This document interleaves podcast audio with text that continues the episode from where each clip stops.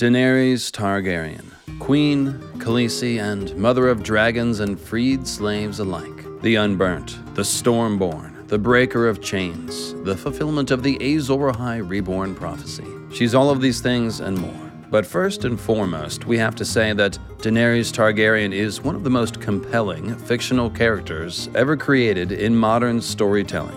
And certainly she is one of, if not the most, talked about fictional characters created in the age of social media. That's right, anyone who's been on Twitter knows that. And the ending that H B O showrunners Dave Benioff and D B Weiss wrote for Daenerys is, in turn, one of the most controversial and hotly debated endings to any T V show or movie in recent memory. It was the ultimate heel turn. A character who had risked everything she had to save everyone from the White Walkers in the first three episodes of the final season became a butcher of innocents only two episodes later. And not only did Daenerys turn her dragon fire on the innocent people of King's Landing, indiscriminately burning everyone in the streets for seemingly no reason, she then went on to give a grand speech justifying her slaughter in a scene deliberately designed to evoke the imagery of Nazi Germany. In the end, she became a menace to the free world, who had to be essentially put down like Old Yeller, and most cruelly, the deed was done by Jon Snow, the other primary hero of the story and the final love of Dany's life. Like many other fans, or perhaps even most other fans, I was disappointed and baffled by this ending. I didn't think it was consistent with the character up to that point on the show or her character in the books. I thought of all her great moments, like when she risked everything to free the slaves at Astapor, or when she used her newfound power in the Khalasar to protect victims of war, or when she chose to stay in Meereen at the end of A Storm of Swords, when she could have sailed for Westeros, because she felt responsible for the people there and the situation that she helped create. And I even remembered Missandei's speech on the show to Jon Snow and Davos outside of Dragonstone, about how Daenerys was the queen that we chose, a monarch so just and benevolent that people willingly followed her halfway across the world, a dragon mother who fought so fiercely to protect her people that they decided the safest and best place to live was wherever Daenerys goes. All of us who came with her from Essos, we believe in her. She's not our queen because she's the daughter of some king we never knew. She's the queen we chose. Will you forgive me if I switch sides? How could such a person be revealed as Dragon Hitler, essentially? A final villain of the story as bad or worse than the Night King himself. Is this bad or cynical writing?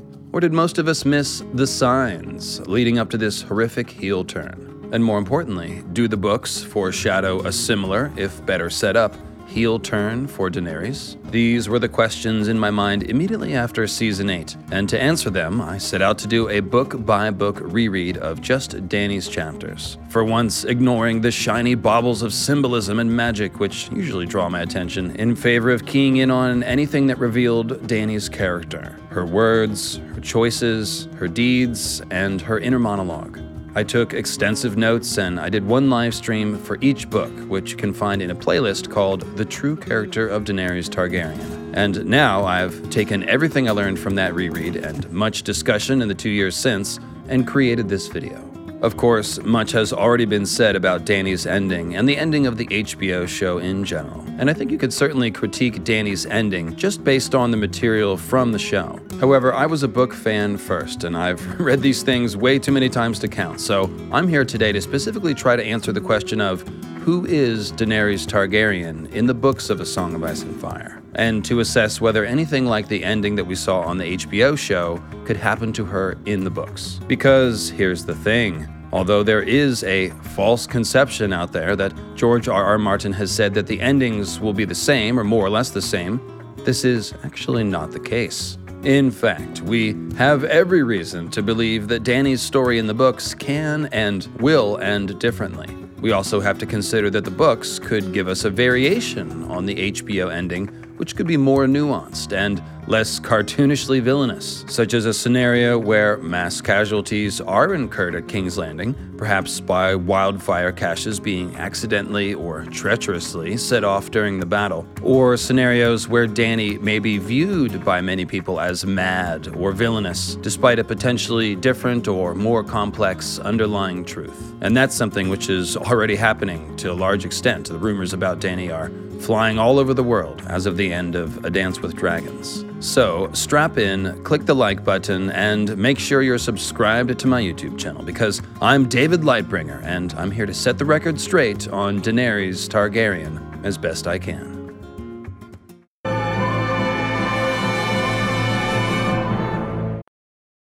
First off, let me just give you the exact quotes regarding who thought of what parts of the ending that we saw on the T V show, because it's kind of a waste of time trying to argue that Dany's book ending could be different if people think that George said it will be the same. First of all, here is Dan Weiss speaking on the Jon and Dany ending of the story from a documentary H B O released after Season eight called Duty is the Death of Love. I think the final scene between Jon and Daenerys is something we came up with sometime in the midst of the third season of the show. The broad strokes of it anyway. But there was a tremendous amount of pressure to get it right, because we know this is not a scene that's giving people what they want. So Dave and Dan came up with the basics of this ending a long time ago. Their idea was, in essence, to have Dany turn into enough of a villain to justify Jon murdering her for the good of the realm, quote-unquote. Compare that with what Dave Benioff said about other major components of the ending that apparently came from George R R. Martin. And this quote is from the same documentary. Around Season three, we went to visit George R R. Martin, and he writes, and he kind of figures things out as he's writing. When we went to visit him back then, and this is while he was still writing Book six, he didn't know yet where the story was going, and he knew a few key things, and one of those key things was that the final king at the end of the story would be Bran. You can see that they're talking about the King Bran and the Jon Daenerys components of the endings in very different ways. Bran, being some sort of final king, was a George idea, which he told Dave and Dan about. Whereas Dave and Dan, quote, came up with the idea of Jon stabbing Daenerys. Jon only needs to stab Daenerys if Dany has gone full villain. Therefore, we can say that Dave and Dan are taking credit for the idea of Mad Butcher Queen Daenerys in general. Now, those of you who follow the discussion about the show and the showrunners probably know that Dave and Dan tend to be kind of quick to throw George under the bus for some of the more unpopular ideas, such as the burning of Princess Shireen Baratheon, Stannis' daughter, which they said was one of three oh sh** moments that they recalled from what George told them about the remainder of the story. Now, nothing was more unpopular than the Jon-Dany ending, so the fact that the showrunners took credit for that and did not deflect blame to George is further indication that that really was their idea, and that George doesn't necessarily plan to turn Daenerys into the kind of insane psychopath who would enthusiastically butcher the very people she sought to rule. As for what George Martin himself has said about the ending, it seems that there is, again, plenty of room for a lot of things to be quite different. His first quote on the matter came right after the show on his Notablog, where he mused, "How will it all end? I hear people asking. The same ending as the show? Different? Well, yes, and no, and yes, and no, and yes, and no, and yes." That's literally what he typed. He, he typed it all those times. He then went on to talk about the butterfly effect of small changes over the course of the show, and about certain characters being alive in the books who are dead on the show and vice versa. But the bottom line seems to be that some things will be similar and some things not. Then in the summer of twenty twenty-one, in an interview with P B S Chicago, George said of the H B O showrunners that they caught up with me and passed me. That made it a little strange because now the show was ahead of me and the show was going in somewhat different directions. I'm still working on the book, but you'll see my ending when that comes out. So from this, we can take away that some parts of the story went in a different direction in general than what George intends, which speaks not of small changes, but potentially of major structural ones. A change in direction, after all, will lead to a totally different destination. And that sounds like what he's referring to when he talks about people seeing, quote, his ending when the final two books are released. Along the same lines, Martin also told German newspaper Welt that, quote, people know an ending, but not the ending. The makers of the T V show had overtaken me, which I didn't expect. In other words, Daenerys may very well have a different ending to what we saw on the show, both in the details of what she does and the overall direction that her story takes. It's worth pointing out how even small changes in detail can completely change the overall cast of an event, with the obvious example being the question of what if Dany just flies to the Red Keep and burns that down instead of turning her dragonfire on the populace of the city. That still would have been a severe action and a stern example to her enemies, but one that made tactical sense, because the Red Keep is where Cersei and her leadership were, and Cersei was the enemy. The choice to indiscriminately burn the populace of King's Landing, however, simply makes Dany's next task of enforcing her rule on the city more difficult, and brings her no tactical advantage. And most obviously, it alienated her allies, to the point where everyone was sitting around talking about who it was that was going to go kill her. Additionally, and this is a finer point, but I do like to point it out, Dany's army was currently engaged in combat all over the city when she started burning everything. So presumably some of those burned by Drogon's fire would have been her own soldiers, a fact that was never addressed by the show. So despite the senselessness of all this, the writers had, by their own admission, committed to a goal of making Dany evil enough to warrant regicide. This is why they had to add the ham-fisted and character-breaking final act of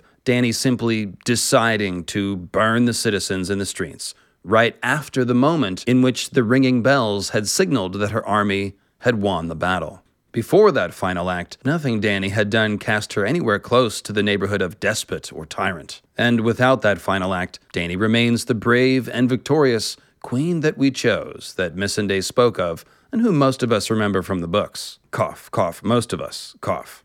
Many fans have pointed out a far more plausible scenario for King's Landing to be decimated during an attempt by Daenerys to take the throne, which would be something involving a remaining cache of wildfire from King Aerys' day being set off during the battle, perhaps by dragonfire. Although several attempts have been made to clean up those pesky wildfire caches, it's almost certain that some remain hidden, and seeing Dany accidentally set off some of them makes sense for a couple of key reasons. Dany still has yet to come to a full reckoning regarding the legacy of her father, Mad King Aerys, whom most people view as a cruel, unjust, oppressive, and even insane ruler. The reader is, of course, also aware of the secret that it was only Jaime Lannister's dishonorable regicide that prevented Aerys from using wildfire to murder most of the citizens of King's Landing. So we know these are not mere rumors about Aerys. After all, he tortured people for fun, raped his wife Rhaella, and again, tried to make King's Landing a giant funeral pyre when he thought he was losing the throne. Dany has only begun to hear about the truth of her father's reign, so this reckoning is still surely coming.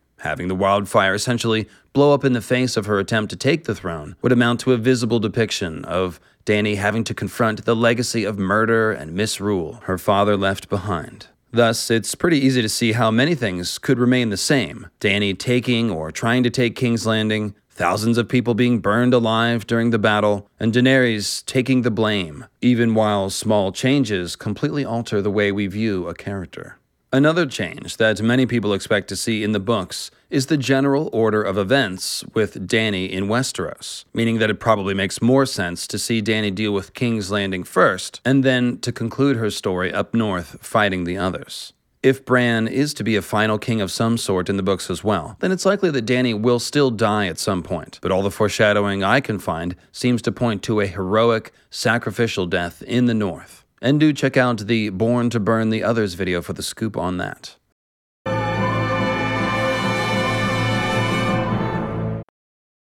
The order of the events that we saw on the show, with the battle against the White Walkers being overshadowed by the War of the Mad Queens between Cersei and Dany, really made little narrative sense. After all, if one thing has been made clear to us over the course of the series, it's that the real threat to humanity comes from the North, and that those with power should be concerned with defending the realm, not claiming the throne. In fact, I believe that Dany's course of action in Westeros will actually mirror those of King Stannis, who faced the exact same dilemma of claiming the throne or defending the realm that Dany will face. Just think about the potential parallels. Stannis begins his conquest of Westeros from Dragonstone, attempting to take King's Landing but failing, with thousands being burned alive by wildfire. Then, Stannis receives word from the Night's Watch about a threat from the north, and has a crucial realization about his responsibilities as king. Shout out Davos Seaworth, which causes Stannis to turn north and fight a battle at the Wall in alliance with the Night's Watch. So when you lay it out like that, it's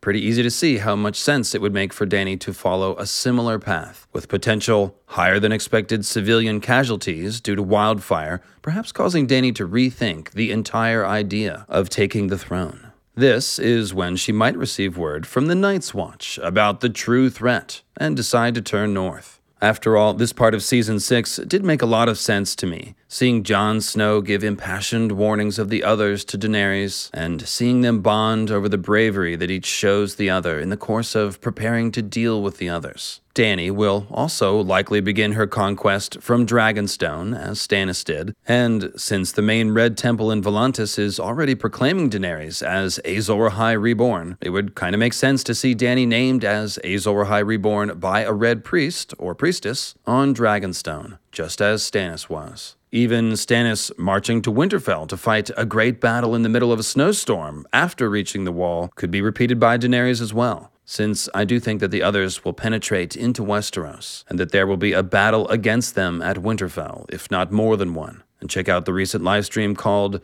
War for the Dawn two point oh.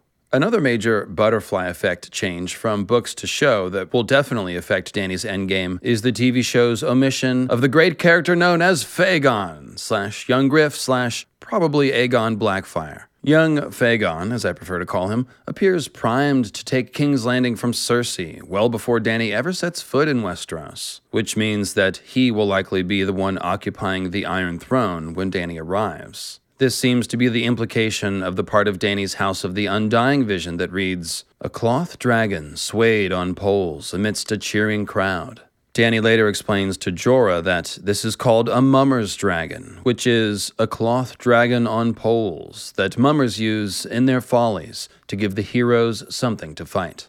The mummer's dragon is also mentioned by Quaithe in her many warnings to Dany, so we know this figure is important. And we can conclude that this figure is none other than Fagon, who is being passed off as a Targaryen, but who is probably a Blackfyre. And that would make him a fake dragon, or you might say, a dragon produced via mummery and lies. Even better, the ones performing this mummery, Varys and Illyrio, are actually former mummers, making Fagon a mummer's dragon twice over. And now, thanks to Tyrion's intervention slash meddling, Fagon the mummer's dragon is indeed being set up as an opponent to Dany. Something for the hero to fight, in other words. The key line from the Undying Vision to take note of here in regards to how the order of events will fall out is the one that describes the cloth dragon as being amidst a cheering crowd. This likely indicates that Fagon's ascent to the Iron Throne will be both successful and, more importantly, well-received, meaning that he'll be a popular king when Dany arrives. This makes sense, of course, since Fagon will be replacing Cersei, whom I don't need to tell you is an oppressive and just overall terrible ruler. Cersei is also being being actively and effectively undermined by Varys, who is working to set the stage for Fagon's ascent. We don't know how the interaction between Daenerys and a potentially popular King Fagon will go, although it is likely that King Fagon's fake identity is one of the lies that Dany must slay, so expect tragedy and conflict. But the point is that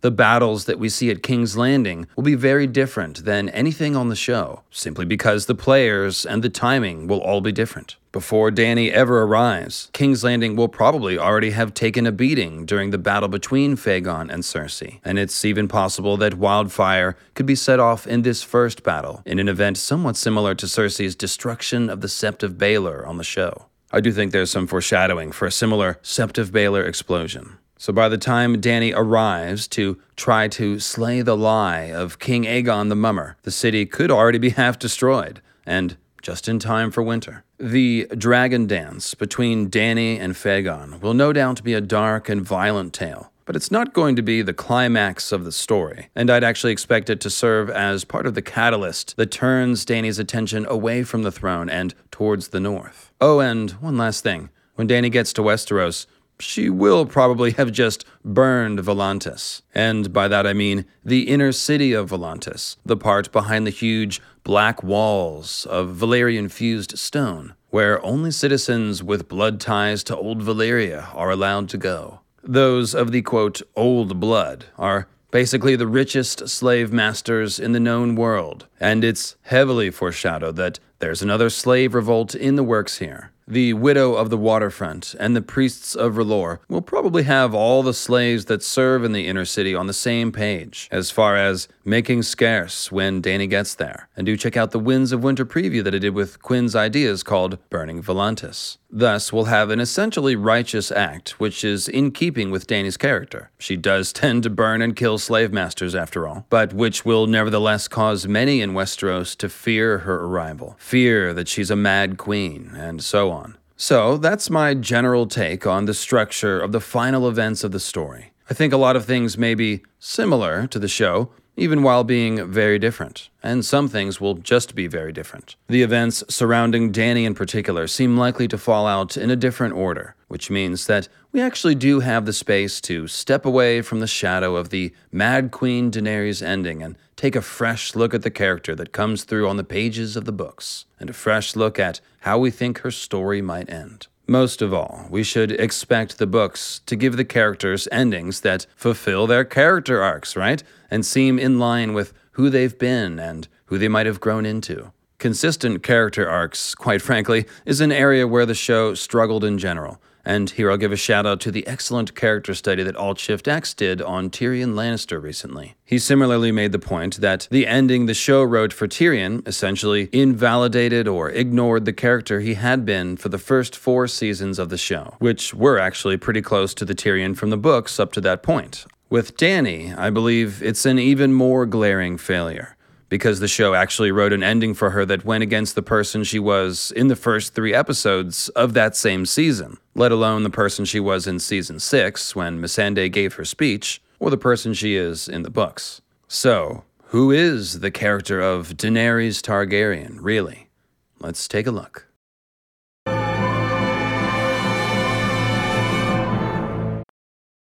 First and foremost, Daenerys Targaryen is a liberator. Dany wears a lot of nicknames, but I think the one that best epitomizes her character in the books up to this point is Breaker of Chains. This name comes from Dany's triumphant moment in Astapor, where she not only liberates the Unsullied, but actually rages against the machine by making an attempt to end the practice of making Unsullied altogether by slaying the slave masters of the city. That scene is an obvious standout and one of the best in the entire series. But I feel that understanding Dany's character begins with understanding that when she leads that slave uprising in Astapor and then the rest of Slaver's Bay, Dany is herself a former slave who has worked her way back to the center of the very same slave economy which first ensnared her at the beginning of her story. One of the pro-slavery Volunteers that Dany's probably going to burn explains how this works to Tyrion in A Dance with Dragons. The girl's true sin cannot be denied. This arrogant child has taken it upon herself to smash the slave trade, but that traffic was never confined to Slaver's Bay. It was part of the sea of trade that spanned the world, and the Dragon Queen has clouded the water. Behind the black wall, lords of ancient bloods sleep poorly, listening as their kitchen slaves sharpen their long knives. Slaves grow our food, clean our streets, teach our young. They guard our walls, row our galleys, fight our battles. And now when they look east, they see this young queen shining from afar, this breaker of chains. The old blood cannot suffer that.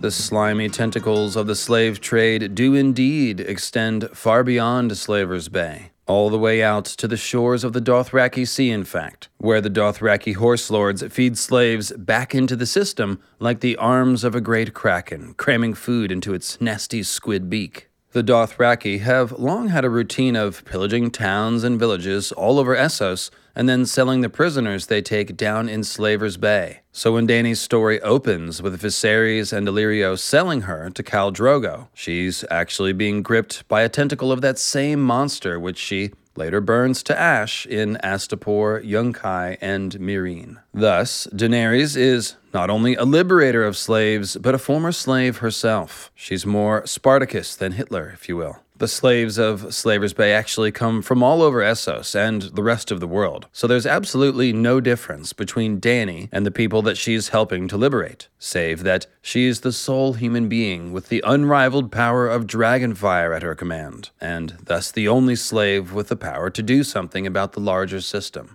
Rather than walk away from Astapor with only the Unsullied warriors she could afford to purchase, she risked everything to liberate all of the Unsullied and to end the practice itself. And this decision, and Dany's moral compass in general, is no doubt informed by her own experience as a victim of the Essos slave trade.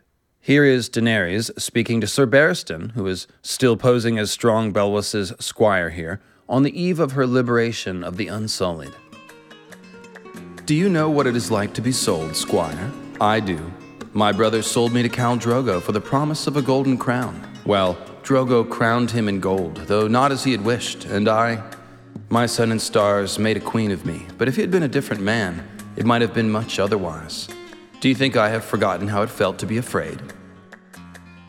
So Dany is very perceptive here, as she is elsewhere, in observing her relative privilege compared to other slaves. She notes that it was only for sake of her somewhat unique relationship with Drogo that she was spared the worst parts of slavery, while also making it clear that her experience being sold into slavery is a key component of her identity, and that the weak and downtrodden are the people that she's going to identify with in any given situation. That's why Martin begins her story neck deep in the scene where Dany is being sold by Illyrio and Viserys. It's one of those classic literature things where you try to give your main characters opening scenes that define their character and where their story is going. Daenerys begins her tale being sold into slavery and then proceeds to use every bit of power she gains throughout the story trying to liberate and protect people, culminating in her smashing of the slave trade in Slaver's Bay. This brings us to the next facet of Dany's personality. Daenerys Targaryen is a protector.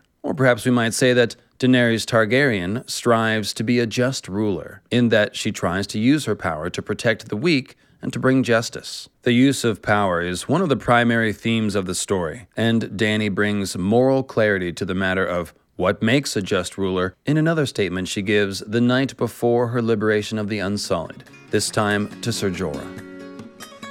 I was alone for a long time, Jorah, all alone but for my brother.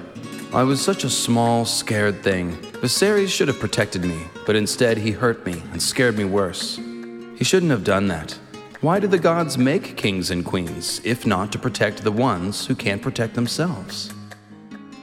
And indeed, the next morning, Dany wakes up and uses the power she has, her dragons and her wits, to begin protecting those who do not have their freedom. Much like Stannis, realizing that if he wanted to be king, he needed to start by protecting the realm's people instead of fighting over the chair, Dany decides that if she ever wants to be queen of Westeros, she needs to start right here by living up to her ideal of what a just ruler is. And that meant risking everything and accepting no compromises in order to liberate and protect the Unsullied and the rest of the slaves of the city of Astapor. This is certainly a key moment to examine if we're asking the question, how will Daenerys Targaryen wield her power in Westeros? If Dany were ever to become the kind of person who would slaughter their own subjects, then we'd have to say that she'd be utterly turning against her fundamental belief about what makes a just ruler. That's exactly what I mean when I say that Dave and Dan destroyed her character by giving her the ending that they did. In the first part of Season eight, Dany is still living up to her ideal by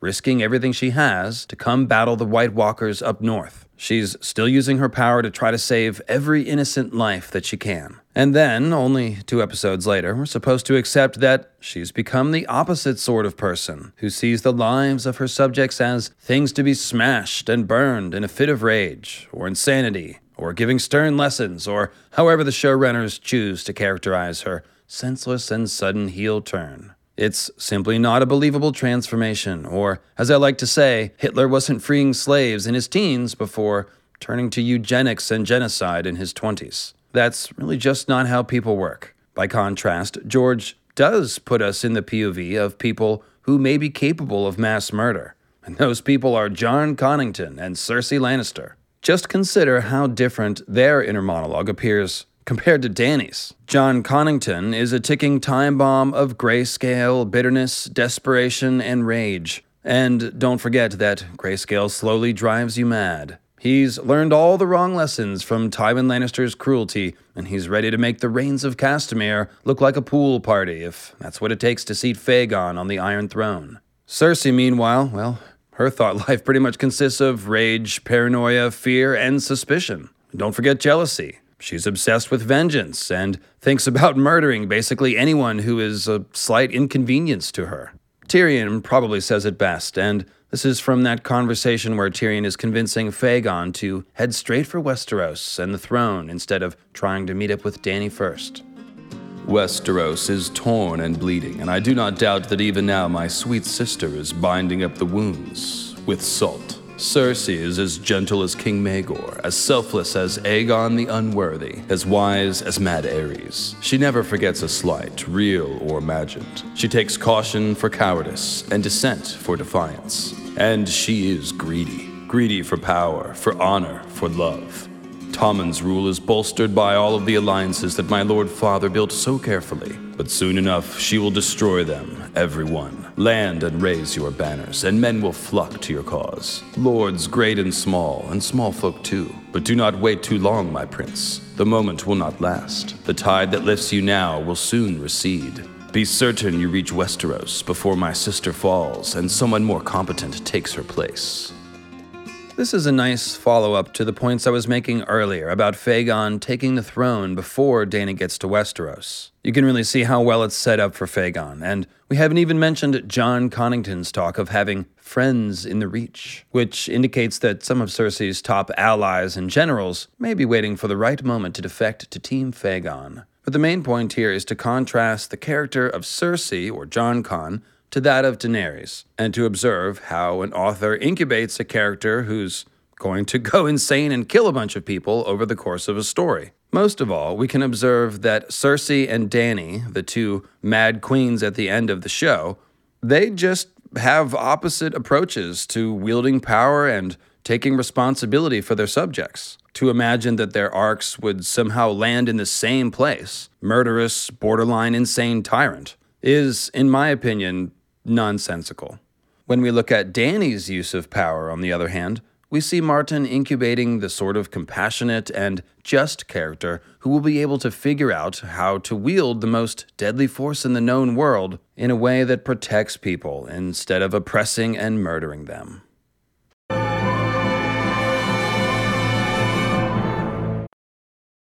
Now, the incubation, if you will, of Dany's character begins long before she ever gets to Slaver's Bay and becomes the Mysa to freed slaves and refugees. And as I mentioned earlier, so does Dany's track record of using power to protect, liberate, and to bring justice. The first power that she gets in the story comes via her place in the Khalasar as Drogo's Khaleesi, and more importantly, from Dany's ability to earn the Dothraki's respect by mastering their culture and custom. And, sure enough, Dany first thinks to use that power to protect prisoners of war, the ones taken in the Dothraki's raid of a Lazarene village. Daenerys is not only protecting the weak here, but actually taking her first steps to dismantling the slave trade as a whole by upending the Dothraki customs concerning taking prisoners of war as slaves. Dany's seventh chapter in A Game of Thrones tells the story. The chapter opens with a vivid and gory description, trigger warning, of the aftermath of a battle between Drogo's Khalasar, another Khalasar, and the village of the Lazarene, who are called the Lamb Men. Dany is taking it all in and begins to sympathize with the captives. This feeling wars with her desire to make herself fierce and hard, which leads to her contemplating the cost of the Iron Throne.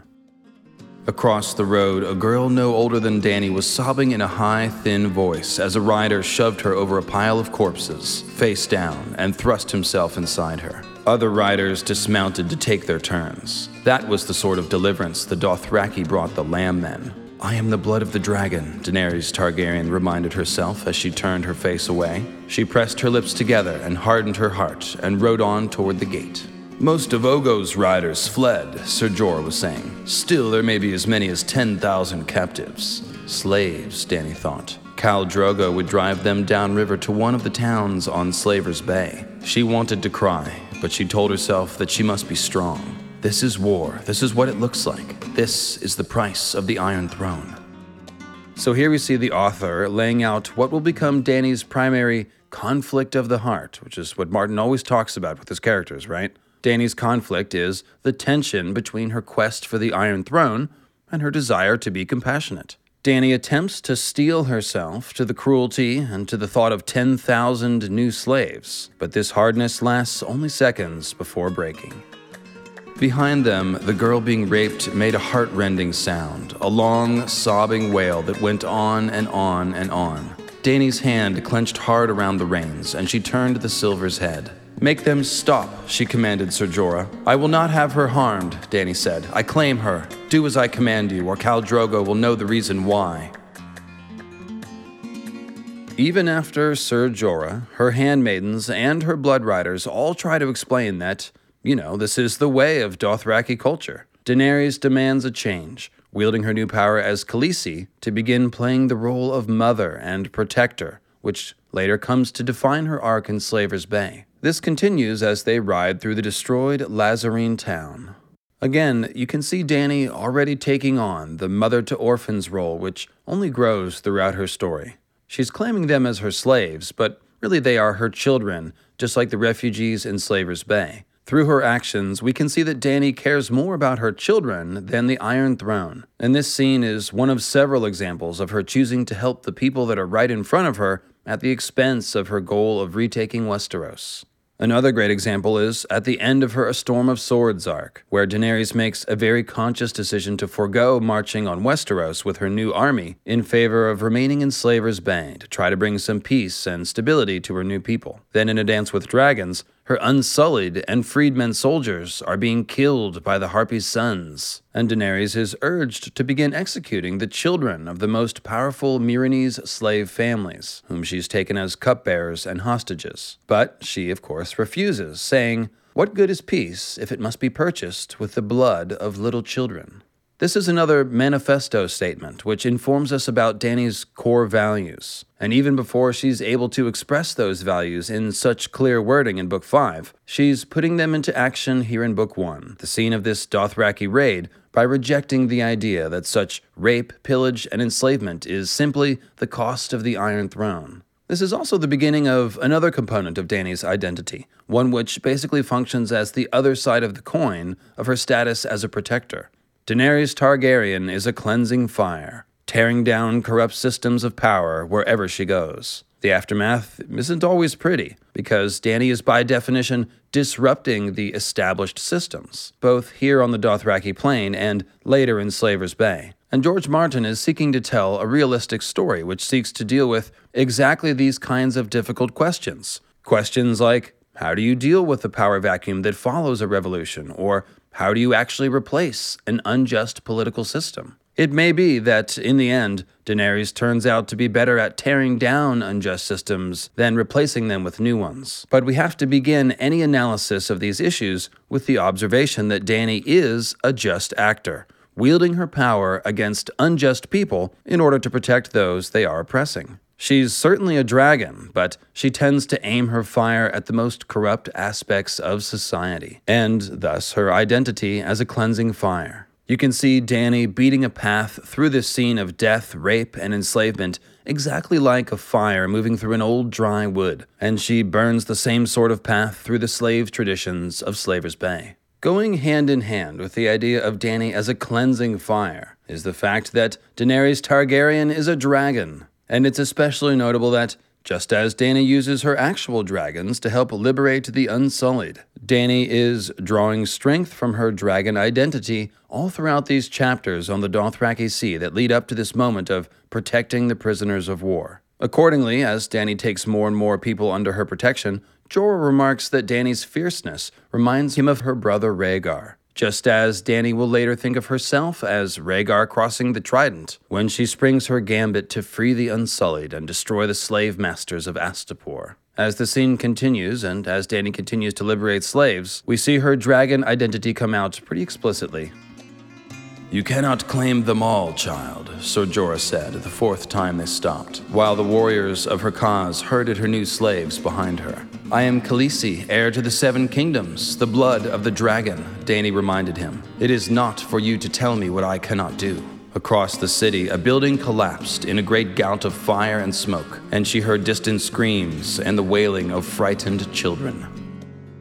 Indeed, it is true that Dany can't save everyone, a point which is underscored by the collapsing building and the accompanying screams in the distance. But just because you can't fix everything doesn't mean you shouldn't try to affect what change you can, and that's what Daenerys does here.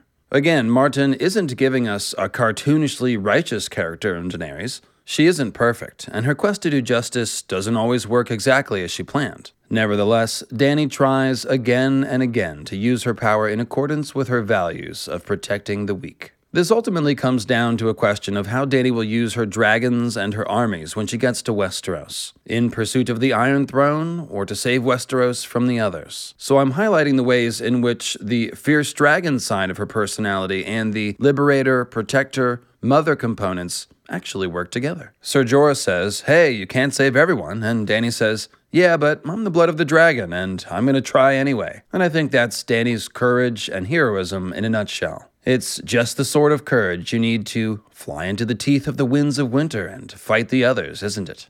Dany's dragon wakes again later in the chapter when she succeeds in convincing Drogo to alter Dothraki tradition. As you can see, Dany's dragon is woken by evil and abusive men in particular. And as you can also see, Dany is daring and bold, both here in her play to change Dothraki custom and later in risking everything to liberate the Unsullied. Presumably, this foreshadows her risking everything to save the world from the others, as do many things in her arc. And again, I'll mention the video Born to Burn the Others, as well as the stream Journey to the Heart of Winter. Most importantly, Daenerys couples this daring and courage of a dragon with a strong moral compass, as you can see, one which is informed by her own experience. From A Game of Thrones all the way through A Dance with Dragons, Dany uses both her draconic identity and her actual dragons, in accordance with her beliefs about just rulers protecting the weak. And in my mind, this is exactly how you incubate a character whose ultimate destiny will be to see through the false prize of the Iron Throne, and realize that the dragons were given to her to save the world from the others.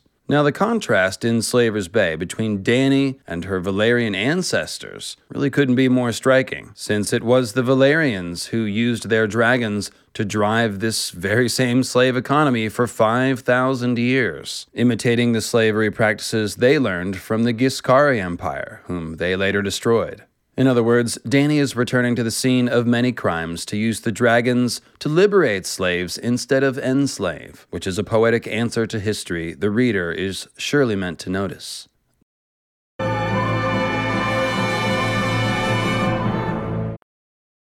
Now, there actually used to be a sort of consensus wisdom in the fandom that the two opposing poles of Dany's personality were that of Mysa and that of the Last Dragon, with her Mysa mother aspect describing her desire to protect her people, whom she thinks of as her children, and the dragon aspect symbolizing her wrath, her willingness to bring fire and blood down upon her foes. This idea lingers on in some corners of the fandom, annoyingly, and was only reinforced by the show's ending, I'm sad to say. But what I eventually realized during my post-season eight Dany reread, and what you've surely been able to see through the video so far, is that these two aspects are actually one and the same, because Daenerys only ever uses her dragons to protect her people and to punish those who oppress them. This is actually entirely consistent with, drumroll please, archetypal mother goddess figures from all across world mythology, that's right. And if you know one thing about mother goddesses, you know their wrath is always terrible when their children are threatened. Of course, such mythical archetypes flow from real life, where human and animal mothers alike will fight to the death to protect their children. Dany, at her core, is thus not unlike the she-bears of House Mormont of Bear Island. When Catelyn Stark asks Lady Mage Mormont if all Mormont women are so fierce, we get this. She-bears, aye, said Lady Mage, we have needed to be. In olden times, the Iron Men would come raiding in their longboats or wildlings from the frozen shore. The men would be off fishing, like as not. The wives they left behind had to defend themselves and their children, or else be carried off. There's a carving on our gate, said Daisy, a woman in a bear skin with a child in one arm suckling at her breast. In the other hand, she holds a battle axe. She's no proper lady, that one, but I always loved her. Dany does play the proper lady at times, but she's definitely more comfortable in her Dothraki riding leathers than her Myronese tokar. Probably more comfortable still dressed in burnt rags and clinging to the neck of her dragon. Most importantly, I simply want to highlight the presence of this fierce mother archetype in the story, even separate and apart from Daenerys. Neither Daenerys nor the she-bears of Bear Isle will let their children be enslaved, at least not without a fight. I have never wanted war. I defeated the Young Kai once and spared their city when I might have sacked it. I refused to join King Cleon when he marched against them. Even now, with Astapor besieged, I stay my hand. And Qarth, I have never done the Qarthine any harm. Not by intent, no, but Qarth is a city of merchants, and they love the clink of silver coins, the gleam of yellow gold. When you smashed the slave trade, the blow was felt from Westeros to Ashai. Qarth depends upon its slaves. So too, Tolos, Nugis, Lys, Tyrosh, Volantis. The list is long, my queen. Let them come. In me they shall find a sterner foe than Cleon. I would sooner perish fighting than return my children to bondage. Thus, some of the seeming conflict in Quaithe's advice to Dany at the end of A Dance with Dragons and Dany's basic moral compass may be illusory, meaning that Dany embracing her identity as a dragonlord doesn't necessarily have to conflict with her desire to do justice. The quote I'm talking about is the one from A Dance with Dragons, where Quaithe is speaking to Daenerys in a waking dream, through the voice of Ser Jorah, the swaying grass, and finally the stars. "It is such a long way," she complained. "I was tired, Jorah. I was weary of war. I wanted to rest, to laugh, to plant trees and see them grow. I am only a young girl." "No. You are the blood of the dragon." The whispering was growing fainter, as if Ser Jorah were falling farther behind. "Dragons plant no trees. Remember that. Remember who you are. Remember what you were made to be. Remember your words."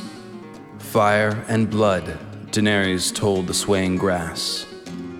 Now, Dany does indeed plant trees and other things, both in Meereen and in Vase Taloro, that abandoned ruin of a city that they found in the Red Waste. For that matter, Jaehaerys Targaryen built the King's Road, and Queen Alisande reformed many laws for the better. But that's not really the point here. Quaithe knows that the long night is approaching, and that it's simply not the time for city building or tree planting. Just as Bloodraven is shaping Bran to face the others, so too is Quaithe preparing Dany. And what will be needed against the others is a great deal of cleansing fire, big dragon energy. Thus, Dany must soon move on from Slaver's Bay and head back to Westeros. And this is the direction Quaithe is pushing her towards. That's the whole point of Quaithe telling Dany repeatedly that to go north, you must go south. Quaithe knows Dany needs to go north, and to bring fire and blood with her. In other words, Quaithe isn't telling Dany to go to war for the Iron Throne when she speaks of fire and blood, but confronting the others.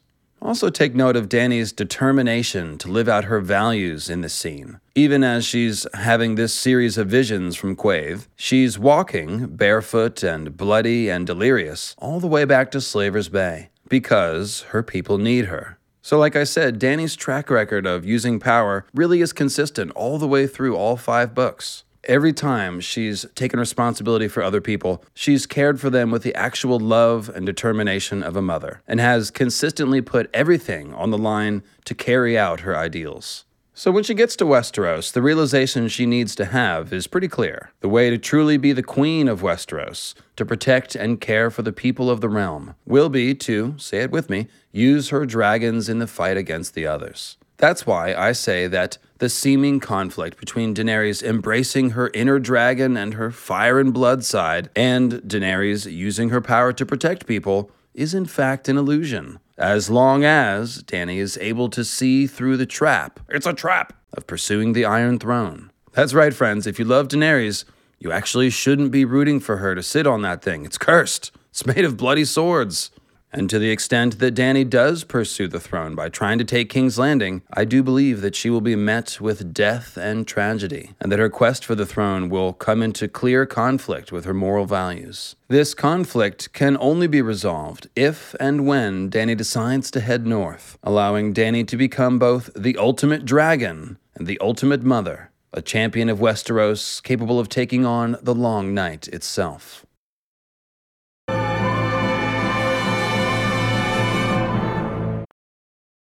Daenerys Targaryen is perceptive and wise. She's nobody's fool, and she repeatedly is able to see through lies and misconceptions, false kindness and false bravado, and the like. This is an especially important aspect of her character because, as I just outlined, the pivotal moment in Dany's arc is shaping up to be her ability to see through the trap of contesting for the Iron Throne, or more specifically in her case, using the dragons to contest for the Iron Throne. This false prize aspect of the Iron Throne really is a key element of the series, and it's laid out very clearly in a few key quotes, most of which you guys will remember. The first is delivered by Osha the Wildling to Bran in A Game of Thrones, as Rob's army is preparing to march south to play the Game of Thrones. "Giants and worse than giants, lordling. I tried to tell your brother when he asked his questions, him and your maester and that smiley boy, Greyjoy. The cold winds are rising, and men go out from their fires and never come back. Or if they do, they're not men no more, but only whites, with blue eyes and cold black hands. Why do you think I run south with Stiv and Holly and the rest of them fools? I tried to tell your lordling brother only yesterday when I saw him in the yard. My Lord Stark, I called to him, respectful as you please, but he looked right through me, and that sweaty oaf Great John Umber shoves me out of the path. So be it.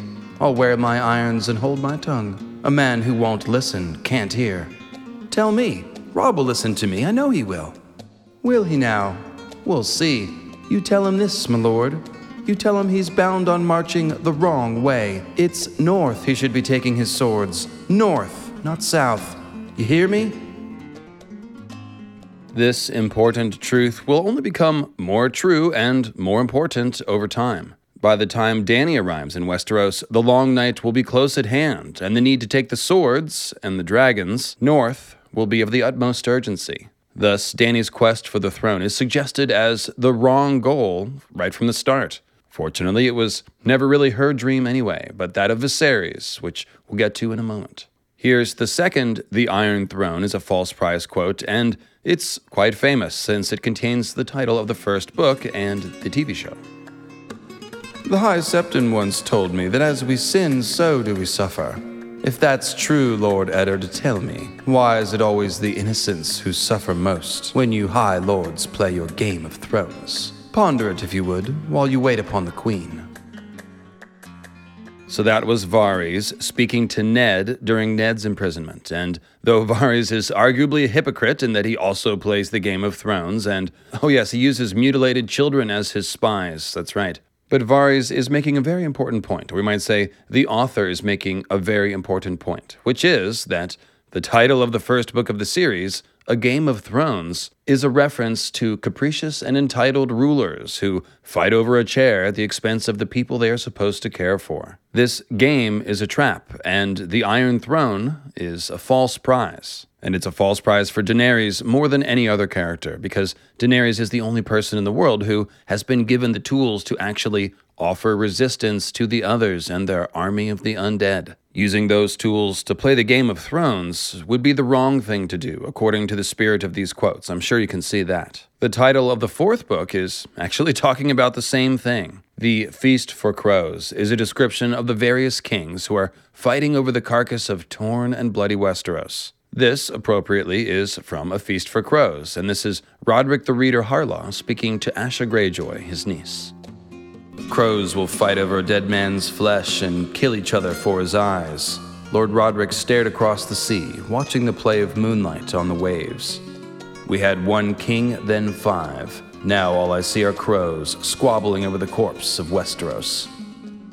So is the futility, cruelty, and capriciousness of war a major theme of A Song of Ice and Fire? I'd say so. They're carrion crows feeding on the land, those high lords who play the games that cause the populace to suffer. The morality axis for wielding power couldn't be any more clear, right? And it's obviously an important thing for the reader to understand, since George has dedicated at least two, if not three, spoiler alert, titles of the books to this subject. Now, Dany sees a vision during her House of the Undying chapter, which many believe expresses a similar concept of kings grotesquely fighting over Westeros, as Roderick the Reader was just expressing. This is actually the first vision that Dany has in the House of the Undying, and it seems like much the same idea as the Crow Kings fighting over Westeros, right?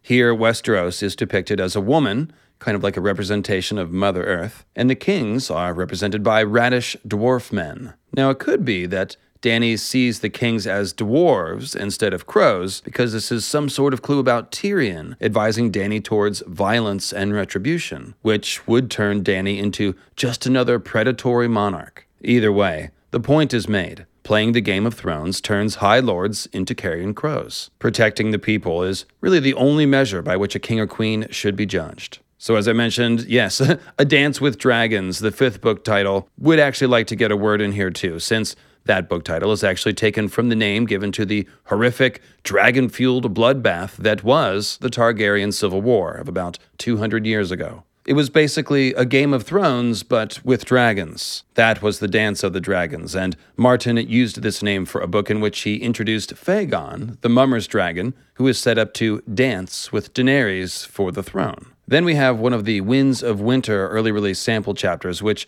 has a young Tiora of House Toland sharing the dragon nightmares she's had recently, just as Fagon is landing nearby on Westeros' eastern shores. This quote begins with Arianne speaking of the initial reports of Fagon's men landing in the area. "Once we know beyond a doubt whether these be friends or foes, my father will know what to do," the princess said. It was then that pasty, pudgy Tiora raised her eyes from the cream cakes on her plate. "It is dragons." "Dragons?" said her mother. "Tiora, don't be mad." "I'm not. They're coming." "How could you possibly know that?" her sister asked, with a note of scorn in her voice. "One of your little dreams?" Tiora gave a tiny nod, chin trembling. "They were dancing, in my dream, and everywhere the dragons danced, the people died." Indeed, if you've read Fire and Blood, you know that High Lords playing the Game of Thrones with dragons is an unbelievably violent and monstrous affair. Everywhere the Dragon Lords dance, the people do die, and in awful, awful fashion. So again, Dany's ultimate test will be whether or not she can have the wisdom and the moral clarity to withdraw from the game and take her dragons north. When we go back and read Dany's chapters, it really is striking how much George seems to be setting her up as the kind of perceptive and wise character who will indeed be able to see through the Game of Thrones trap. Dany's perceptiveness is a major component of her first chapter in Illyrio's manse, and she's presented in striking contrast to Viserys, who is older and much more experienced, far less flexible in his thinking. As the scene opens, we see this dynamic at work. "A gift from Magister Illyrio," Viserys said, smiling. Her brother was in a high mood tonight. "The color will bring out the violet in your eyes, and you shall have gold as well, and jewels of all sorts. Illyrio has promised. Tonight you must look a princess." A princess, Dany thought. She had forgotten what that was like. Perhaps she had never really known. "Why does he give us so much?" she asked. "What does he want from us?"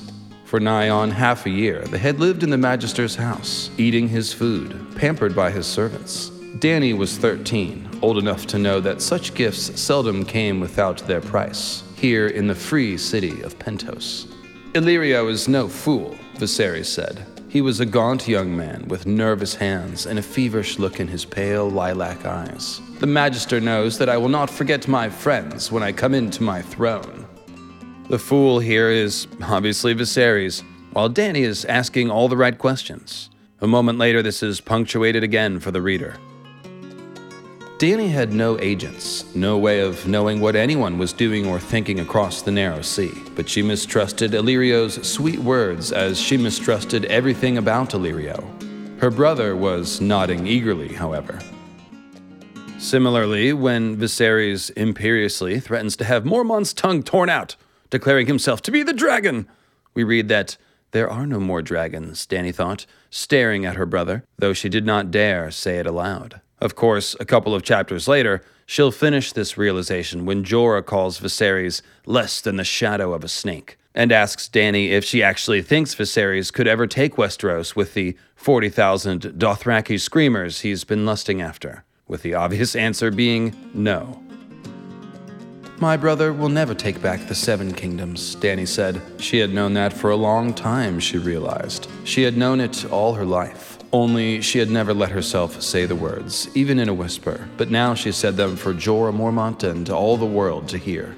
Ser Jorah gave her a measuring look. You think not? He could not lead an army even if my lord husband gave him one, Dany said. He has no coin, and the only knight who follows him reviles him as less than a snake. The Dothraki make mock of his weakness. He will never take us home. Wise child, the knight smiled. I am no child, she told him fiercely. A minute later, they also discuss how Viserys was no Rhaegar, no true dragon, but Dany's wisdom and fierceness already have Mormont wondering if perhaps she may be the real dragon, and of course she is. The pinnacle of this first Dany chapter is the golden torque, which symbolizes her enslavement, and here again, Dany's perceptiveness is highlighted. They dressed her in the wisps that Magister Illyrio had sent up, and then the gown, a deep plum silk to bring out the violet in her eyes. The girl slid the gilded sandals onto her feet, while the old woman fixed the tiara in her hair and slid golden bracelets crusted with amethysts around her wrists. The old woman washed her long, silver-pale hair and gently combed out the snags, all in silence. The girl scrubbed her back and her feet and told her how lucky she was. Drogo is so rich that even his slaves wear golden collars. Last of all came the collar, a heavy golden torque emblazoned with ancient Valyrian glyphs. Now you look all a princess, the girl said breathlessly when they were done. Dany glanced at her image in the silvered looking-glass that Illyrio had so thoughtfully provided. A princess, she thought, but she remembered what the girl had said, how Khal Drogo was so rich even his slaves wore golden collars. She felt a sudden chill, and goose flesh pimpled her bare arms. I really hope you guys are enjoying these quote reads here. I think it's very important to immerse ourselves in this first Daenerys chapter, because it really does do such a good job of representing her fundamental hardened conflict character struggle and her arc to come. The two things we are being shown about Dany here is that she's being enslaved and that she's perceptive. Perceptive enough to realize she's being enslaved, and also perceptive enough to realize that people like Illyrio cannot be trusted. As the story progresses, Daenerys retains this distrust of Illyrio, even as she is still open to accepting his help. This is true of her other would-be allies and counselors as well in both Qarth and Slaver's Bay. Dany balances a healthy skepticism and distrust with the need to seek alliances and receive counsel. She can't do everything by herself after all, and she's starting off with basically nothing. Daenerys has also been warned again and again to be wary of everyone racing to Slaver's Bay, and of betrayals in particular, so this is a path that she will need to continue to walk. As she moves forward, she'll have all sorts of people in her ear. Quaithe, Tyrion, Ser Barristan, probably the Dosh Kaleen, probably Dario again, Marwyn the Mage, Victarion, and eventually Euron. Perhaps Makoro and other Red Priests, and at some point, she'd be listening to a resurrected Jon Snow tell her about the existential threat of the others, with those dreamy, dreamy eyes. What we've seen over the course of the first five books is that Dany listens to and considers advice, but in the end, will always have the courage to do what she believes is right, as she did when she freed the Unsullied. Ser Jorah and Ser Barristan, I mean Arston Whitebeard, each told Dany different things there, and in the end, Dany refused to accept anything other than what she perceived as the most moral solution. Daenerys continues to show wisdom and perceptiveness after birthing the dragons and taking over the Khalasar, when they finally find some sign of civilization after their grueling sojourn in the Red Waste. Shout out to Moses wandering in the desert. Dany exercises caution and good judgment. So instead of rushing headlong into a potential trap, Dany holds back and gathers information. This is a very good trait to have as a war leader, And hopefully this kind of caution and wisdom will aid Daenerys in dealing with a delicate situation in Westeros, and in King's Landing in particular. Similarly, when she gets to Qarth and receives a warm welcome from Zarozo and Daxos and the other powers that be in Qarth, Dany again shows wisdom and perceptiveness. And, by the way, this is actually a huge change from books to show, the entrance to Qarth. On the show, Dany is imperious and threatening, demanding to be let in lest she return and burn the city to the ground. While in the books, Dany is invited into the city and flattered copiously. In any case, Book Dany knows that she isn't being given the full story by the power players of the city. We have only seen the parts of Qarth that Pyat Pre wished us to see, she went on. Recaro, go forth and look on the rest, and tell me what you find. Take good men with you, and women, to go places where men are forbidden. Similarly, Dany sends Jorah to the docks to learn what news of the outside world and Westeros in particular that they can, saying that because Jorah speaks several languages and is not afraid of the sea, as the Dothraki are, it's kind of important, he's ideally suited to the task. Dany also posts her own guards outside her wing of Zaro's manse, even though she's ostensibly under his protection. Yeah, yeah, yeah. On and on. Some of these are small examples, but the consistency of Dany's ability to sniff out bullshit and see through illusion suggests that this is an important component of her character, and one which ultimately foreshadows her being able to see through the false prize of the Iron Throne. At least that's the case I'm making. There are plenty more examples along these lines, so check out the reread streams in the Who is the Real Daenerys Targaryen playlist for those. Now, perhaps others will disagree, but in my view, it doesn't really make any sense to follow the order of events on the show, where Dany would somehow come back to her quest for the throne after having this all-important realization that she must be queen by protecting the people from the White Walker invasion. That would completely undercut the power of her decision to give up her quest for the throne. And once she's made that decision, I really don't see a reason to take her plot backwards and have her fail the test that she's already passed. I also don't see how it works as a coherent character arc to have Dany go full Mad Queen on her initial invasion of King's Landing, meaning intentionally murdering thousands of innocent civilians as some sort of cruel lesson or madness. Then after that to have her go north to save the world fighting the others, and then to finally have Jon or someone else put her down for her previous crimes. That doesn't make any sense, right? We pretty much know that Dany and her dragons will eventually take on the others. I mean, there's just simply no way the story ends without the dragons and the others fighting, right?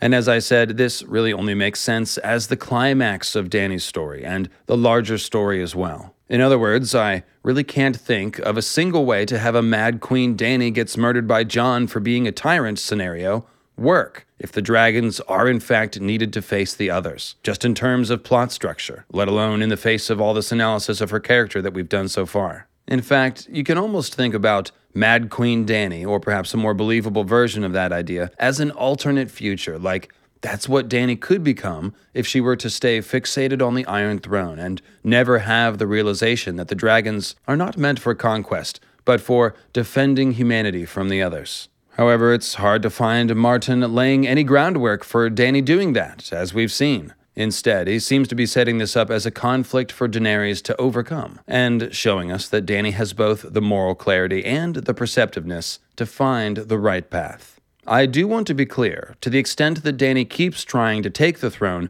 people will keep dying. There probably will not be a way to thread the needle between conqueror of Westeros and compassionate ruler. In order to pass the test and realize her destiny as a hero, Daenerys will have to relinquish her fight for the throne and go north.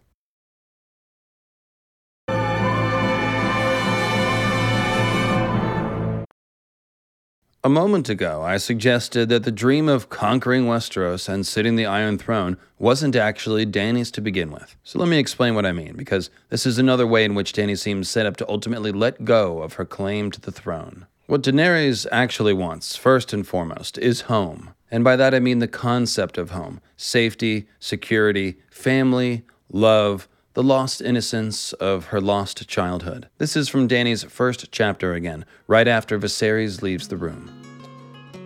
When he was gone, Dany went to her window and looked out wistfully on the waters of the bay.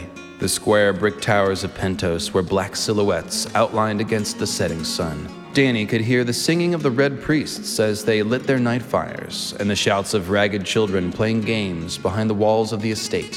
For a moment, she wished she could be out there with them, barefoot and breathless and dressed in tatters, with no past and no future and no feast to attend at Khal Drogo's manse. Indeed, Dany never really had a childhood, nor a home, as we learn in that same chapter. The Dothraki called that land Resh Andali, the land of the Andals. In the Free Cities, they talked of Westeros and the Sunset Kingdoms. Her brother had a simpler name, Our Land, he called it. The words were like a prayer with him. If he said them enough, the gods were sure to hear. Ours by blood right, taken from us by treachery, but ours still, ours forever. You do not steal from the dragon, oh no, the dragon remembers. And perhaps the dragon did remember, but Dany could not. She had never seen this land her brother said was theirs, this realm beyond the narrow sea. These places he talked of, Casterly Rock and the Eyrie, High Garden and the Vale of Arryn, Dorne and the Isle of Faces, they were just words to her. She had been born on Dragonstone nine moons after their flight, while a raging summer storm threatened to rip the island fastness apart. They said that storm was terrible. The Targaryen fleet was smashed while it lay at anchor, and huge stone blocks were ripped from the parapets and sent hurtling into the wild waters of the narrow sea. Her mother had died birthing her, and for that her brother Viserys had never forgiven her. She did not remember Dragonstone either. As you can see, it's actually Viserys who thinks about Westeros as home and the Iron Throne as his when the story opens. Dany, however, has no real emotional connection to these things. Instead, she longs for the house with the red door, as she says many times, because that was the closest thing to home and safety and family that she ever experienced. She remembered Sir Willem dimly, a great gray bear of a man, half blind, roaring and bellowing orders from his sickbed. The servants had lived in terror of him, but he had always been kind to Dany. He called her little princess, and sometimes my lady, and his hands were soft as old leather. He never left his bed, though, and the smell of sickness clung to him day and night, a hot, moist, sickly sweet odor. That was when they had lived in Braavos, in the big house with the red door. Dany had her own room there, with a lemon tree outside her window. After Sir Willem had died, the servants had stolen what little money they had left, and soon after they had been put out of the big house. Dany had cried when the red door closed behind them forever. They had wandered since then, from Braavos to Myr, from Myr to Tyrosh, and on to Kohor and Volantis and Lys, never staying long in any one place. It's heartbreaking to think about this happening to a child. Forget the idea of Dany as the blood royal or as a powerful dragon lord queen, and just see her as she is here, as a wandering orphan and refugee who knows everything about worry and want and nothing about silks and jewels, and who is now being sold into marital slavery by her abusive brother, who is her only known family. It only makes sense that Dany's sense of home is tied to the abstract ideas of safety, love, and family, as opposed to King's Landing, Dragonstone, and Westeros. And this is spelled out in very clear language a bit further on. "We will have it all back someday, sweet sister," he would promise her. Sometimes his hands shook when he talked about it. "The jewels and the silks, Dragonstone and King's Landing, the Iron Throne and the Seven Kingdoms, all they have taken from us, we will have it back." Viserys lived for that day. All that Daenerys wanted back was the big house with the red door, the lemon tree outside her window, the childhood she had never known. The chapter ends with a gut-wrenching bit of dialogue that once more highlights the difference between what Viserys wants, Westeros, versus what Dany wants, which of course is home. "Khal Drogo has never lost a fight. He is Aegon the Dragonlord come again, and you will be his queen." Dany looked at Khal Drogo. His face was hard and cruel, his eyes as cold and dark as onyx. Her brother hurt her sometimes when she woke the dragon, but he did not frighten her the way this man frightened her. "I don't want to be his queen," she heard herself say in a small, thin voice. "Please, please, Viserys, I don't want to. I want to go home." "Home?" He kept his voice low, but she could hear the fury in his tone. "How are we to go home, sweet sister? They took our home from us." He drew her into the shadows, out of sight, his fingers digging into her skin. "How are we to go home?" he repeated, meaning King's Landing and Dragonstone, and all the realm they had lost. Dany had only meant their rooms in Illyrio's estate. No true home, surely, though all they had. But her brother did not want to hear that. There was no home there for him. Even the big house with the red door had not been home for him. It's striking how much the author is working to highlight this stark difference in the desires of Viserys and Dany here at the beginning of the story, because as A Game of Thrones progresses, Dany will come to associate her idea of home with Westeros. In other words, it seems as though George may be setting up Dany to be able to give up her quest for the throne in lieu of something closer to her true desires. Here's what I mean. Because Dany is never able to regain the safety and security of her lost childhood, she's instead chosen to provide that same thing to others by adopting them as her children, as we've highlighted throughout this video. Becoming the Mysa, the Great Mother, is how Dany is fulfilling that deep need for home inside her, and the ultimate realization of this theme in her arc would be to save all of Westeros and perhaps the entire world from the Long Night. Even though Dany eventually adopts Viserys' dream of conquering Westeros as her own, it's not hard to see how she might be able to come to the place of letting go of that dream in favor of fulfilling her desire and need to provide safety to other people.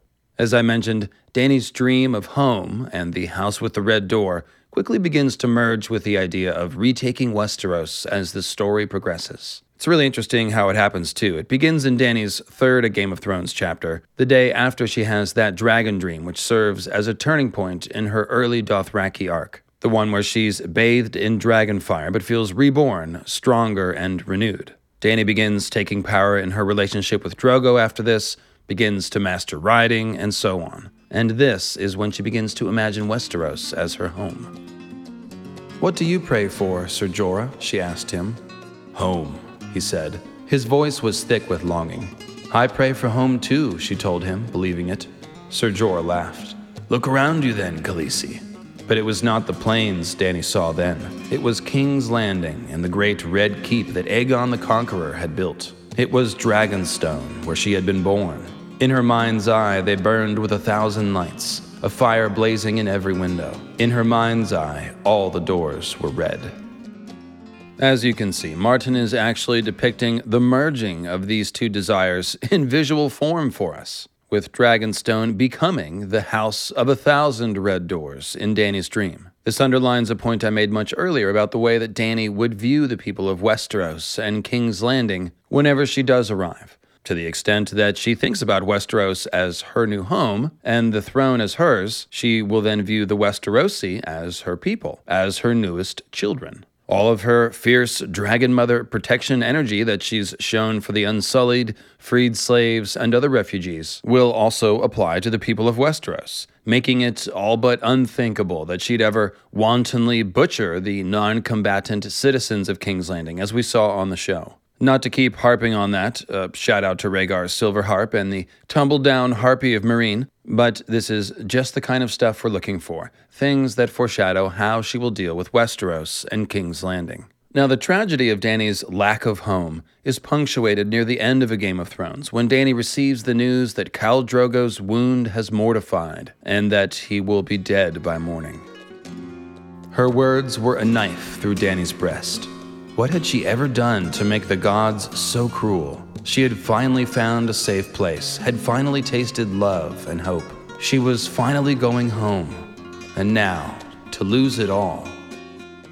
After this loss, and the additionally heartbreaking loss of her unborn child, Rhaego, Dany is finally at her lowest point, possessing nothing whatsoever, save for the dragon's eggs. But as I mentioned, Dany seems to transform this desire for home and safety into a mission to provide those things for the people that she cares for, the people she has adopted as her children. It's really one of the most beautiful aspects of Dany's character, the way that she turns her own trauma and pain into love and empathy for others. That's why I love the character, and why so many others find her so inspirational, and why it's actually fairly tragic that Dany is most likely fated to never be able to build the happy, peaceful kingdom for her people that she wants, but to instead throw herself into the teeth of the storm to save the world. She'll be the cleansing fire that clears the way for the new growth, for the dream of spring, even if she isn't around to see it.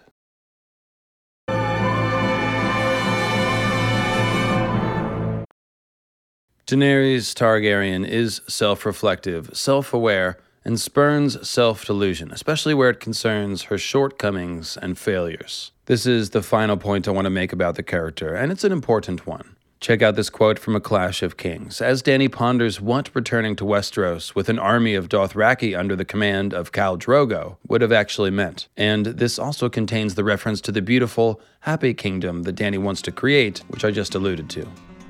The thought of home disquieted her. If her son and stars had lived, he would have led his Khalasar across the poison water and swept away her enemies. But his strength had left the world. Her blood riders remained, sworn to her for life and skilled in slaughter, but only in the ways of the horse lords. The Dothraki sacked cities and plundered kingdoms. They did not rule them. Dany had no wish to reduce King's Landing to a blackened ruin full of unquiet ghosts. She had supped enough on tears. I want to make my kingdom beautiful, to fill it with fat men and pretty maids and laughing children. I want my people to smile when they see me ride by, the way Viserys said they smiled for my father. But before she could do that, she must conquer. Yes, yes, she had no wish to reduce King's Landing to a blackened ruin of unquiet ghosts. I think Dave and Dan must have read this passage and thought, ah, but what if she does do exactly that and loves it? That will subvert expectations, aha! Or something along those lines. I'm not sure how those meetings go. But what I see here is someone who's already worried about the collateral damage of war, and someone who would see civilian casualties piling up in a potential battle for King's Landing and be horrified, not empowered. As I said, I believe that it's a tragic element of Dany's story that she'll never have the chance to build this beautiful kingdom. But I do think the author is showing us how Dany might be affected by the high civilian casualties that may come in her attempt to wrest the throne from Fagon. This is exactly the sort of emotional fulcrum which should cause Dany to see through the Game of Thrones trap and turn north to face the real threat. When Dany decides to remain in Slaver's Bay at the end of A Storm of Swords, instead of going to Westeros, we again see Dany's desire to build a kingdom and provide safety, as well as a bit of self-awareness of the fact that everything hasn't gone perfectly after her liberation of Slaver's Bay. This is the speech she gives her captains and commanders, explaining her rationale to stay. Aegon the Conqueror brought fire and blood to Westeros, but afterward he gave them peace, prosperity, and justice. But all I have brought to Slaver's Bay is death and ruin. I have been more Khal than Queen, smashing and plundering, then moving on. There is nothing to stay for, said Brown Ben Plum.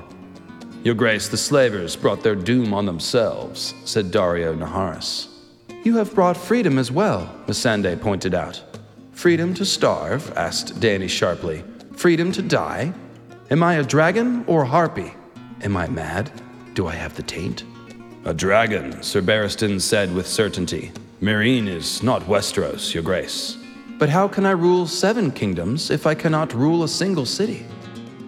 Daenerys is pretty consistently critical of her own actions, especially once coming to power in Slaver's Bay. She's, in fact, overly harsh on herself here, saying that she's only brought death and ruin. Missandei is correct that Dany's also brought freedom, and of course, the people that Dany killed directly were slave masters who needed to die. That's right, we're not here to debate the ethics of killing slave masters. It's pretty much always good, in my opinion. But the point Dany is making is that freedom is little good if she leaves her people to starve or to be oppressed by new masters. This is why she decides to stay, and why she makes compromises with the remaining Meereenese nobles and other slave cities of the region to try to bring peace throughout A Dance with Dragons. Dany's desire to bring peace to the region eventually leads Dany to what is undoubtedly her darkest act in the book, which is her decision to let the Shave Pate subject a Meereenese wine merchant and his children to quote-unquote sharp questioning, which is a euphemism for some level of torture. Now, the wine merchant was almost certainly helping the Harpy assassins who were waging a campaign of brutal murder against Dany's Unsullied, and the wine merchant's children are implied as adult children helping him with his business, as opposed to young children, because they were arrested along with the merchant. But still, Danny isn't sure that he's guilty, and obviously any kind of torture is highly immoral, so this is certainly an act which the reader should regard as unjust. I still don't think this foreshadows Dany turning her dragonfire on helpless citizens, because ultimately Dany is trying to protect her own children, her unsullied here. But this is a reflection on the inherent difficulties of attempting to decide when it is just to use violence, if ever. And it shows us that Dany isn't perfect and can go too far. This should be a constant issue for Dany right up until the moment that she decides to give up her quest for the throne. For example, I've said that Volantis is well set up for Dany to be able to target the slave master nobles, who very conveniently live exclusively behind the black walls of the inner city. But there could, of course, still be some level of collateral damage, some level of innocent life lost. The issue of collateral damage and violence will be even more sticky when she gets to Westeros, of course. And since this is the source of Dany's primary character conflict, we should expect George R R. Martin to place Dany in other difficult situations that will test her morals and commitment to justice. Now, in addition to worrying about the collateral damage that the Dothraki can cause in Westeros, Dany also specifically worries about the collateral damage that the dragons can cause, both in Westeros and here in Meereen. In A Clash of Kings, she observes that the dragons must be trained as well, or they will lay my kingdom waste. Again, Dany does not want to reduce King's Landing to ruins, uh, just in case anyone was unclear. Of course, we know in A Dance with Dragons, Dany is confronted with the death of Hazaea, the shepherd's daughter whom Drogon killed while hunting outside of Meereen. The sight of Hazaea's bones affects Dany so deeply that she locks up her remaining two dragons, fearful of further such incidents. This certainly diminishes Dany's power, both in the eyes of the Meereenese nobles and the various pro-slavery factions outside the city who want to depose Dany. And yet, Dany repeatedly refuses her commander's pleas to loose the dragons. Once again, Dany is placing the safety of her people above all other things, and once again, Dany is deeply self-reflective and critical. Mother of dragons, Dany thought. Mother of monsters. What have I unleashed upon the world? A queen I am, but my throne is made of burned bones, and it rests on quicksand. Without dragons, how could she hope to hold Meereen, much less win back Westeros?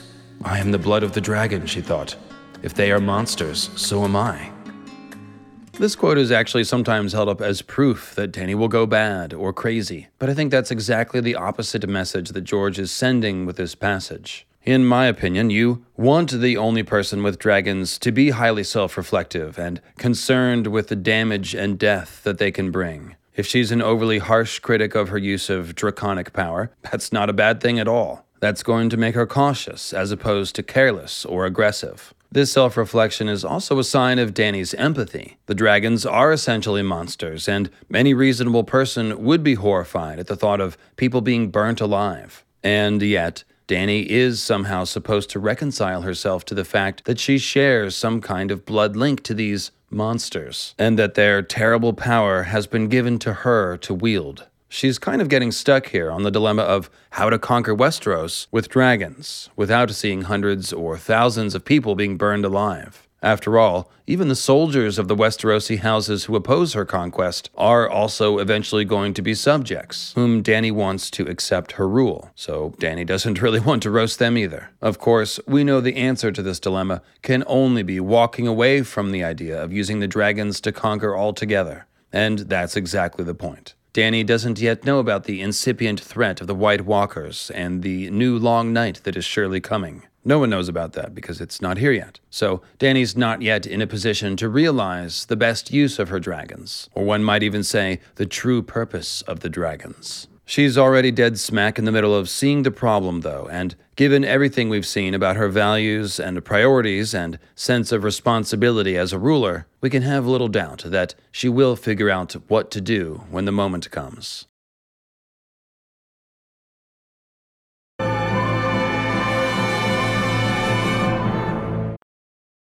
Friends, I want to thank you for spending the last ninety minutes with me, and I really hope you walked away with a better understanding of Daenerys Targaryen. If you're new to the channel, the playlist tab is a great place to start. I've got all kinds of theory madness going on, there's Winds of Winter previews videos, there's more character-based analysis like this one, all kinds of good stuff. Please do consider yourself officially invited to join the Mythhead community. That's Mythhead. Mythhead with a Y. Important difference. We have live streams every Starry Wisdom Sunday at three p.m. Pacific, and it's a rippin' good time, all agree. I'll be following up this video with a Danny discussion stream, so check that one out live next Sunday if you're getting this video fresh off the presses, and look for it linked below after that. Thanks so much to all my patrons, many of whose names you've seen today. And thanks to everyone watching, sharing, liking, and commenting on my videos. Most of all, I'd like to thank George R R. Martin for creating the best fictional character of my generation, of our generation. And I'd like to ask you all to join me in sending George all your best wishes and intentions as he attempts to bring A Song of Ice and Fire to a satisfying close.